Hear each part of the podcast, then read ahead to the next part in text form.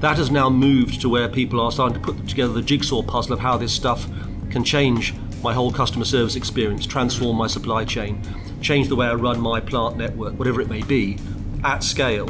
And that suddenly means that there's a you know there's a more it's not just maturity of the technology, it's maturity of the ideas and the scale at which they can be applied. Today on Tech Talks, we're talking to Mark Foster from IBM, and we're discussing how he sees organizations changing as technology becomes scalable. This is Tech Talks. It's your twice weekly tech podcast featuring interviews with leaders from across the industry and a little bit of tech news. So if you're interested in tech, this is the podcast for you. Joining us on Tech Talks, we've got uh, a debutant. debutant, Debutant.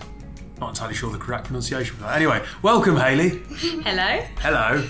and we've obviously got Ali. Hello, guys. I don't want to say obviously, that makes it sound like I'm taking you horribly for granted. You do. That's not true. Hello, guys. How was your weekend? Was Full a of good love. one, yeah. Yeah? Where? Was it? Oh, yes. It was Valentine's Day. what did you do, Haley? I just went out for lunch, got spoilt as per Mm-hmm. usual. What about you? Um, I went to see my family In Ireland. in Ireland, yeah. Did Sean go with you? He did. First time. First time to meet the crew. Uh, how did that go? Really well. All got drunk together. Wasn't like Meet the Fockers. It, did, Perfect. it didn't end Are we badly. allowed to say that on the radio? Like what? Yes. Okay, cool. Also, this isn't really the radio, is it? And I didn't actually swear. I just said the title of a film. Every single every single time we record one of these things, I ask you at least once, are we allowed to say that? I wouldn't worry about it. Okay. Although the CEO apparently is listening, so you know. Shout out to Bev. Um, what did you do for Valentine's Day? I went for curry on Friday night and went home by half seven. Classic, love that. But it was very nice nonetheless. That makes it sound horribly ungrateful. They gave Haley a rose. Not you. Not Hayley. me. No, not you. Sorry. The curry house did not give you. This is going to be confusing. My wife, Haley, as opposed to new co host, Haley. Um, yeah. Anyway, I had, a, I had a curry. It was very nice. And didn't you give your wife a rose? I gave her some tulips. Oh, is She likes tulips. flower? Oh, I like that. I like those as well. Yeah. Cute. Also, like, was it you that we were talking about? I think it was you that was talking about the fact that there were people selling roses for 70 quid outside the office on Friday. No, and you also know that anyone else on this podcast listening can't see who you're pointing at. You, Ali. yeah. Someone was telling me that they were selling roses for seventy pounds outside the office in the city on Friday. If your boyfriend spent seventy quid on a bunch of roses, would you not be like, "Well, that's a colossal waste Take of money"? Take me to the theatre. Do I'd something. be Oh. like, wow, but I'd be thinking, oh, expensive, that's all good. Yeah, well, exactly. haven't You could do so many nicer things with seventy I got you a card. It was yeah, three I know. pounds. anyway, right. Uh, there's no real link from that into into I was, today's I was wondering interview. how you're going to do it. No, there's not really. I was waiting. Um, uh, roses, seventy pounds for, for roses is a lot of money. What else is a lot of money? Forty-seven billion dollars. Oh, There you go. There's a link. Uh, we're talking to Mark Foster. He's the SVP of IBM Services and Global Business Services. Um, the interview is all about culture and skills, but uh, stay tuned. After the interview, the three of us will share some comment and then there'll be a bit of news later on in the show. So we are now talking to Mark from IBM. Uh, do you mind very quickly, Mark, explaining what your title is at IBM to make sure I don't mess it up? Yes, well, I am actually the Senior Vice President of IBM Services, which means that I'm responsible for the 60% of IBM that's involved with changing and transforming the businesses for our clients around the world. It's about you know, 250,000 people, uh, about 47 billion of the revenues of IBM, and sits alongside the software and hardware, which is what makes up the rest of the company. And you are over here at Web Summit to speak. Yes, I was here um, speaking uh, on one of the fireside chats that Yeah. took place here, um, talking about really uh, this vision we have of what we think businesses are going to look like when they start to apply all of the neat technology we're seeing here at scale to really transform what they do. I think that will be a good place to come back to in a moment. But IBM, uh, look, a lot of people have a preconception of IBM. They probably think of IBM and think of computers initially, but it's worth kind of just reflecting on very quickly what IBM Services actually does and what IBM's kind of goals are in the market today. Yes, I mean IBM Services really works at both ends of the business and technology spectrum. So a lot of the people that are in IBM services are involved with doing you know, digital strategy consulting, or there we have the world's you know, the world's largest digital agencies sits inside IBM services. We do BPO for people, we do analytics, data analytics, we do all the systems integration, we run applications for people, we run people's data centers, we run people's networks. We, you know, we're behind most of the big banks in the world, most of the big airlines in the world in terms of keeping them up and running every day. So that's what IBM Services uh, does. And how long have you been in this role, if you don't mind? I've been in this role for uh, about three and a half years. Yeah. You must have seen some changes in the market then, especially when you're talking about, you know, that fireside chat and you've got organisations and what are they actually going to do in the world. If I think back to last year's Web Summit, to this year's Web Summit, there's a there's a marked difference in the alpha and the beta zone in terms of some of the propositions that, that those companies are taking to the market. All of a sudden, there's an explosion in mental health and well-being and fitness-based mm-hmm. technology. So I suppose you've, you've seen actually some dramatic change even in that short period of time. Yes, it's actually interesting. We, we just actually had um, about ten days ago we had our second Big Bets C-Suite Summit, which we organised for the CEOs from, across IBM World. They came to New York, mm. and even the two-year period since the last time we'd spoken to them the sort of the transformational effect and impact of technology had moved from being what I would call on the 20% of the organization, know, experimentation, sort of outside in digital transformation, responding to customer needs, but hadn't really broken through into the core of what companies were about. We're now seeing that people are genuinely engaging on large scale transformation, and, and it's back on the table again, which means it's much more risky, it's more open heart surgery for companies, um, but they are now finding these technologies have reached a maturity where they can do something more with them. Do you think that's the, the key there? That the, the technology is maturing, it's becoming more cost effective, I suppose. It's it's there's services that are more highly available and, and less prone to falling over. I think some of it's about the maturity. A lot of it, though, is I think about the extent to which leaders and companies have now really got their head around how they can take advantage of the technology to really change what they're doing. I mean, lots of people would have heard buzzwords like IoT, blockchain, AI, etc., 5G, and, and not for a while have looked at them almost as um, discrete um, ideas, maybe sort of shiny objects to think about how they could invent and do a small proof of concept on some part of their business with. That has now moved to where people are starting to put together the jigsaw puzzle of how this stuff can change my whole customer service experience, transform my supply chain, change the way I run my plant network, whatever it may be, at scale. And that suddenly means that there's a you know there's a more it's not just maturity of the technology, it's maturity of the ideas and the scale at which they can be applied. Whilst they might be getting their head around the scale and the idea, are enough businesses, though, still having a look at their, their structure and their operations as they stand today and going, all right, before we implement this technology, is our, our organisation actually ready? I mean, you talked a minute ago about that digital transformation piece. Yes, no, I think, I think you're asking a great question because readiness, of course, involves a number of things. One thing is, is it strategically ready to actually make enough of a shift, but also are the organisation, the people in the organisation ready for the shift? And both those things have been challenges. Hmm. And I would say that we are seeing now more organisations where the CEO and the leaders are placing a bet. They're beginning to place a big bet on creating a new market making business platform that will redefine their strategic advantage enabled by these technologies. So that, that bet, making of a bet is moving up the, the reality scale, as it were, and we heard many examples in the conference we held the other week. I think what they're bumping up against then is the second point, which is the, the readiness of the organisation mm. to go on that journey, which increasingly is becoming a. People talked in the past about is the culture ready for digital or cognitive transformation. We actually think culture is a bit of an intangible in this world. What we really find is it's actually other skills ready for this journey. So a lot of the, the, the conversation we're having right now is how do I make my business skills ready for what it needs to do in a world where pretty much every job is being transformed in some way by the by the changes we're seeing. So look, just candidly, what what are those skills? You you kind of you go along to a lot of conferences now and you hear leaders of technology organizations saying we need data scientists, but they must have PhDs. And that's coming from people who lead the organisation and maybe don't have a PhD themselves. So there seems to be some, uh, I wouldn't say confusion, but some conversation at least about not just the skills that the individual has, but the education and the background and the way that they think. Yes, well, interesting. I mean, there always has been this point of view now for a while that suddenly it's data scientists are what we're looking for. Mm. And let's be clear, you know, data scientists are a valuable resource and, a, and they're in short supply. And in a world of you know pervasive data and analytics, of course, it's a valuable skill set. What we're finding in some of the recent research we've done has actually shown that alongside the sort of STEM skills and the data scientist skills, actually the skill that's most in short supply are some of the softer skills around how to manage in an agile organization, how to think and, and change in a quick way, how to have actually a propensity to learn uh, rather than simply a, a hard skill.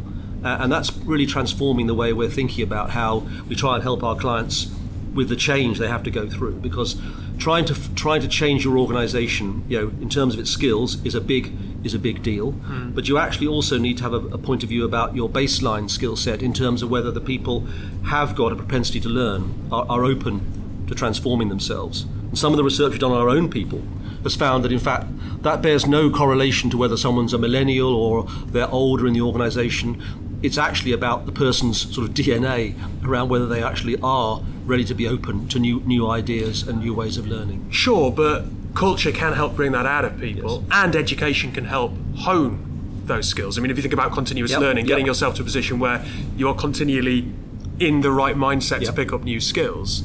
Um, equally, you might look at senior management within an organisation who might find it really challenging to go back into a classroom environment and suddenly be kind of at a peer level with someone that typically within a hierarchical organisation might be very much below them. Is that something that people are beginning to get their head around? Well, they are, but that's actually I think by the way people are learning, the way leaders are learning, is they're learning more by by doing and experiencing. So, you know, we, we have created these things called the IBM garages, which are in many cases inside our clients' offices, inside their buildings, there are a bunch of the client's leadership working alongside our people, working alongside people from the ecosystem, from startups, whatever it may be, people from R&D, from, R- from IBM there, for example, sometimes.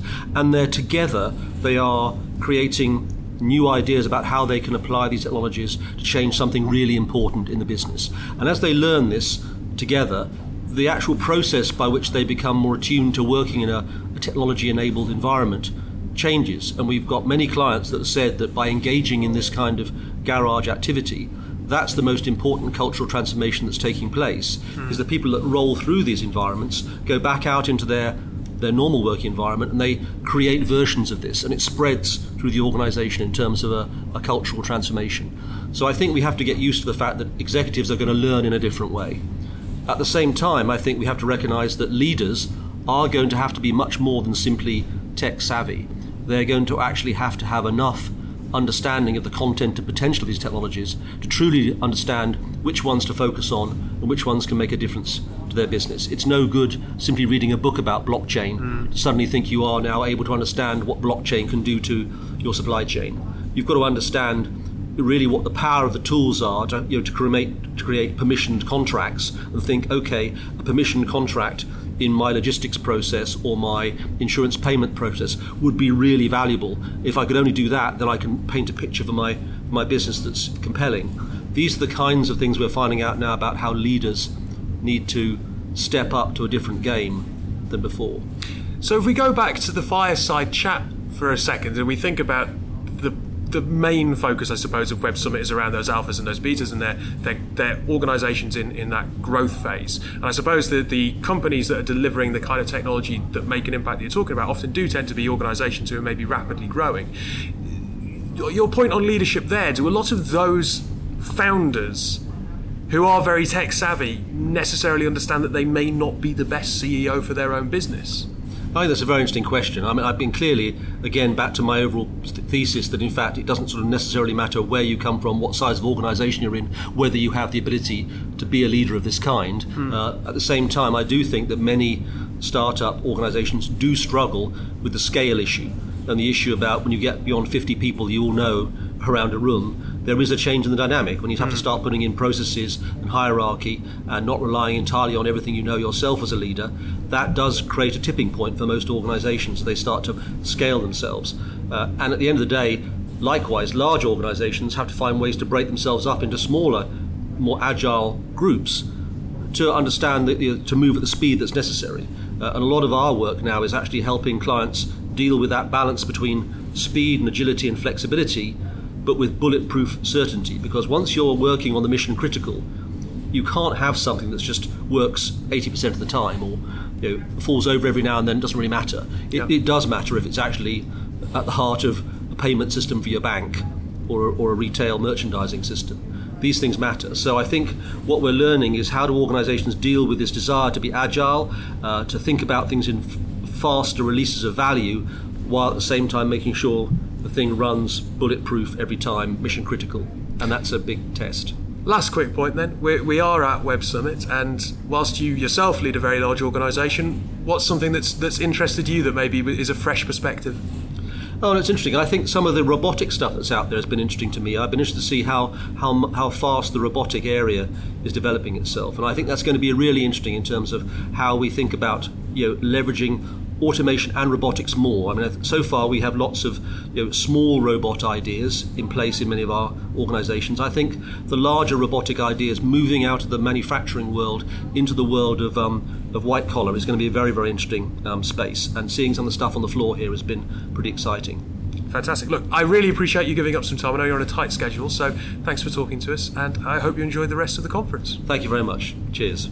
So, I, I did find it quite interesting that he talks about the fact that there are large scale transformations going on, and it's like open heart surgery on an organization, because that's actually kind of not quite in sync with an episode that we had just a few weeks ago with Gaurav Dhillon from SnapLogic, mm. who's talking about safe innovation.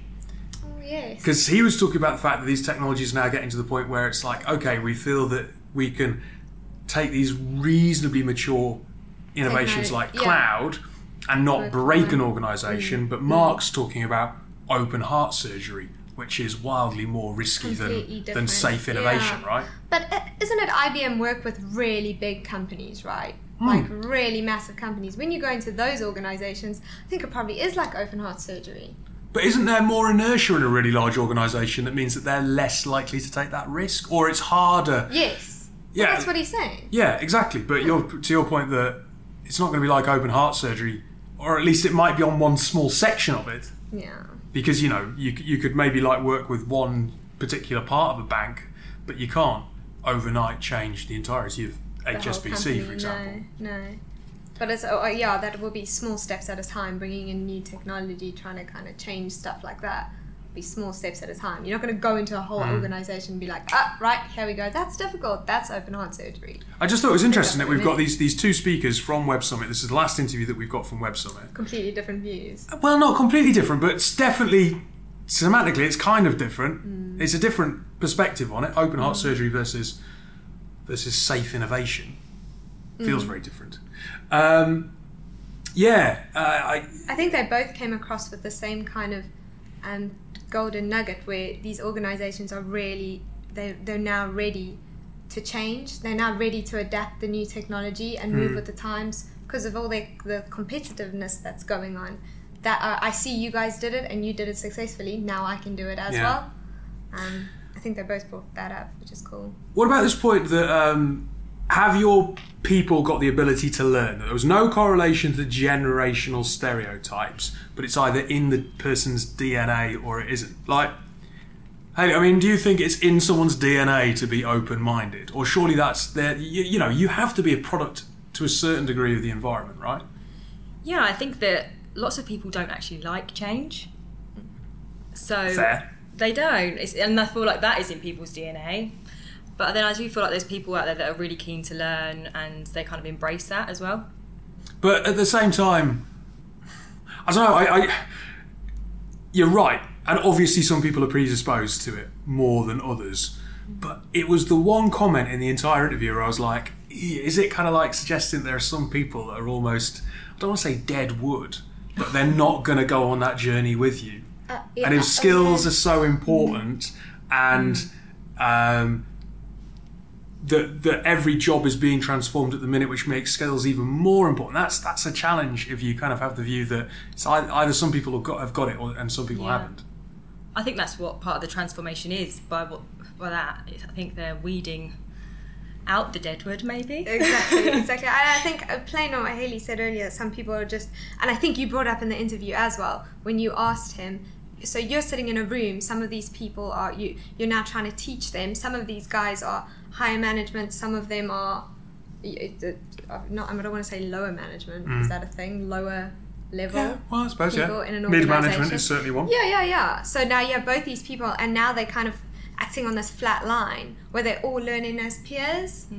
Um, and I don't know. Sometimes, I mean, we all organize habits where you have those people that are a little bit.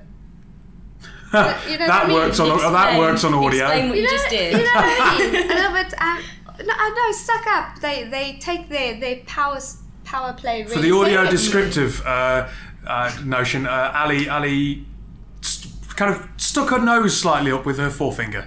Yeah, I, uh, yeah. But do you understand what I mean? Yeah, Yeah. I think a lot of people think they're right, don't they? And they feel like they don't need to be told how to transform um, the business. But actually, I think it's a learning curve that there's always some sort of change that can be happening to better the business. We often do think of leaders leading change. You know, you talk about um, the boardroom and the executive have to uh, live vision and values, and then if they live vision and values, that seeps its way through an organisation, and that's how you get cultural change. But Mark presents a slightly different model. Um, it's kind of it's bad because the way the way he said it was very very positive, but at the minute with the with the what's going on in the news, I couldn't help think of kind of some kind of virus spreading through an mm-hmm. organisation in a positive way. But IBM garages, a company creates smaller versions of it, and that spreads almost like wildfire. Mm-hmm. Like one person takes those ideas, takes it somewhere else, takes it somewhere else, and multiplies through an organisation. That's very much kind of organic and grassroots as opposed to people in the boardroom going, "These are our visions and values." Exactly. I actually really liked it when you spoke about that garage activity. Was that what he called it? Is that it? Gar- garage I so. activity. He did. He did. Um, I think that really promotes change. You're using the people within the business. I think that exactly. is such a good way of like keeping the culture together and Yeah. um, promoting it that way. It's better than your leaders saying, "Do this, do that." do that. Yeah. And I think also when he brought up, uh, what was it, when he started talking about skills and that people can no longer just have a broad kind of understanding of technology. You need your leaders now to really get it. Yeah. They need to be skilled in it. Um, and that's the only way you're going to trust these people. So now you're looking at leaders for not only inspiration winning over heart and mind, but you also got to have the technical skills. Well, like, like you said, it's, behind it's the putting together the jigsaw puzzles. They have to be able to get their head around the tech. Mm-hmm. Um, So they've got to get stuck in now. yeah, No longer dictating, getting involved. I mean, look, this And that's harder for your kind of older Deadwood people. Not older. older, Oh, take it back, Oh. reel it in. Sorry, cut it out. younger Deadwood people. Yeah, but even And older yeah, Deadwood yeah, people. Just your, A your- yes, the, the people that are not happy to change, and you get a lot of people like that in an organization. Let's be honest. As you get older, you probably get less. Op- you do get less open to change because you get set in your ways, or you get institutionalized. And that, you know, you could have someone who's coming into an organization aged 45, who's new to an organization, sees it with a fresh pair of eyes, versus someone who's 40 years old but works at an organization for 15 years Exactly. and is intu- in- institutionalized by it. Ex- uh, exactly. I mean, I mean, look at, yeah. I'm not going to say any bad things, but I mean, just definitely agree with you on that point. Well, look, Mark, thank you for being our guest. Uh, obviously, he's got a fairly large job looking after a quarter of a million people. Mm-hmm. So it's nice of him to drop in and talk to us uh, in a very noisy, air conditioned room. No, there was a, there was a it- no, not Oh, here. the interview. The interview. I yes. didn't really hear that. Oh, there's a, the background hiss is the loudest air conditioning I've ever known to man. Uh, and You Lisbon wasn't even. Lisbon. No, but it was in November. Oh, is that cold then? Yeah, it is. Yeah, it's like 15, 10, 10 15 degrees, so that's no excuse. Anyway, Mark, thanks for being our guest. Stay tuned, afterwards we'll have a bit of technology news. Once a month, Tech Talks opens the Tuck Shop, a YouTube tech news roundup, which is kindly carried by Disruptive Live. Disruptive Live is the UK's first and only 24 7 TV channel for the technology industry. Stay up to date with all the latest industry news by following our regular talk shows broadcast live across the Disruptive Live website and social media channels. You can also catch Disruptive Live at some of the largest global technology events, broadcasting from London, Manchester, Singapore, Dubai, and many more.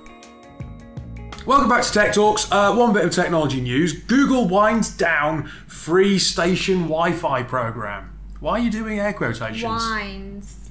They just want to take it away. That's what they want to do. Well, look, I, I'm kind of sad about it. So this is this is an article in The Verge. The service is currently deployed in India, South Africa, I saw. yes, Mexico, and beyond. Um, and basically, they've been offering free Wi-Fi across, well, in India in particular, 400 railway stations. Um, but they've decided that it's not a good business model. They were trying to make money through ad revenue, but it was predominantly aimed at getting people online, as far as I can tell. Yes, they're making a bit of a play to say, come online through Google, but at the same time, in a world where increasingly services are accessed online and that is where the economy happens, access to the internet's a really valuable thing. So I think the fact that they were providing free Wi Fi, they've got to make some money somewhere, was a good thing. So it's a bit of a shame that this would seem to have failed. Okay. Do you don't agree think- with me? No, no, no. I do think it is a shame. Definitely, I do think it's a shame that it failed. But if you think about the countries, right, I, and I can't speak for India or Mexico, but I def- definitely can speak for South Africa. These countries and the, the train stations and stuff like that, the people that are going there and using the Wi Fi, a lot of the times are like university kids, people doing their work, whatever, whatever. They're going, and it's a really, it's, it's a poor country. But it's still a valuable. Well, if it's a poor country, then it's a really valuable resource. advertise- No, you must remember we don't advertise like we advertise here and in America. South Africa, most of the advertising is path to purchase and out of home. You know, no one cares about advertising online. And if they if they're using this free, listen, you offering free Wi-Fi. Yeah, but if it's free Wi-Fi and you've just got a little pop-up box on a website, mm. you'd live with that for the access to the internet if you can then get stuff done. Yes, but what are you gonna? The, but this is what I'm saying. People are not going to pay Google to advertise on those platforms because that's not where you're hitting your target market. When when you advertise, Well, I suppose that's probably why the business model has, has failed. Maybe they're not making as much money from it as, as they can. And they also talk about the fact that um, the data is getting cheaper in these countries. But da- but cheaper is still a cost. People are still having to buy data as opposed to free Wi-Fi. Yeah. Oh, it's very sad. I feel like it would make money here, but our Wi-Fi on our trains doesn't even work. Uh, exactly. So why can't we have this? And then, I mean, they get nothing. No, I take it back. No, no, it's, I mean it's fair. And Haley, go, go be a marketer Google. No, seriously, that could actually work. I mean we're very lucky in this country that if you walk into most shops, You know, free wine. you get free. Well, we say it's Sort free of. Wi-Fi. You're giving away data. You're giving away privacy Mm-hmm. because you have to accept cookies, or you, you know. and Your email. Yeah. Exactly, and as we were saying on the show a few weeks ago, what is it? 18 companies a day generally pick up your data Yep. on average. Wow. And there's nothing to kind of stop them to carry on using that data once you've stopped left their shop, so they can just spam you with emails. You look furious. I'm pretty upset about. it. But um, yeah, so the Wi-Fi program's failed. Um, Google says that it is working with its partners so it can make a transition uh, to existing sites so they can remain useful resources in the community. In South Africa, a spokesman confirmed to Business Insider that it would be transferring operations to Think Wi-Fi. So there is some alternative there. place, yeah. There are other providers who are looking at this. I just thought it was relevant. I thought it was interesting. Um, given that you know we talk about technology and how wonderful it is, but if people can't access it in the developing world, well, they're going to be even poorer. Yeah, left behind. 8 million users though, and it's failed. Mm-hmm. It's quite a. Well, showing that the users Yeah. themselves are not the, as we said, it's the advertising. Yeah, exactly. Not advertising's their target audience. Yeah. Google. Wow. They should have hired Go on me. you. Right. Well, with that, thank you for for coming and joining the show, Haley. Thank you. It's a pleasure. You'll come back. I will. I Yeah. will. I really enjoyed it. There you go. Ali, I'll probably see you on the next episode. You used to be so enthusiastic about this. I am still very. I love it so much.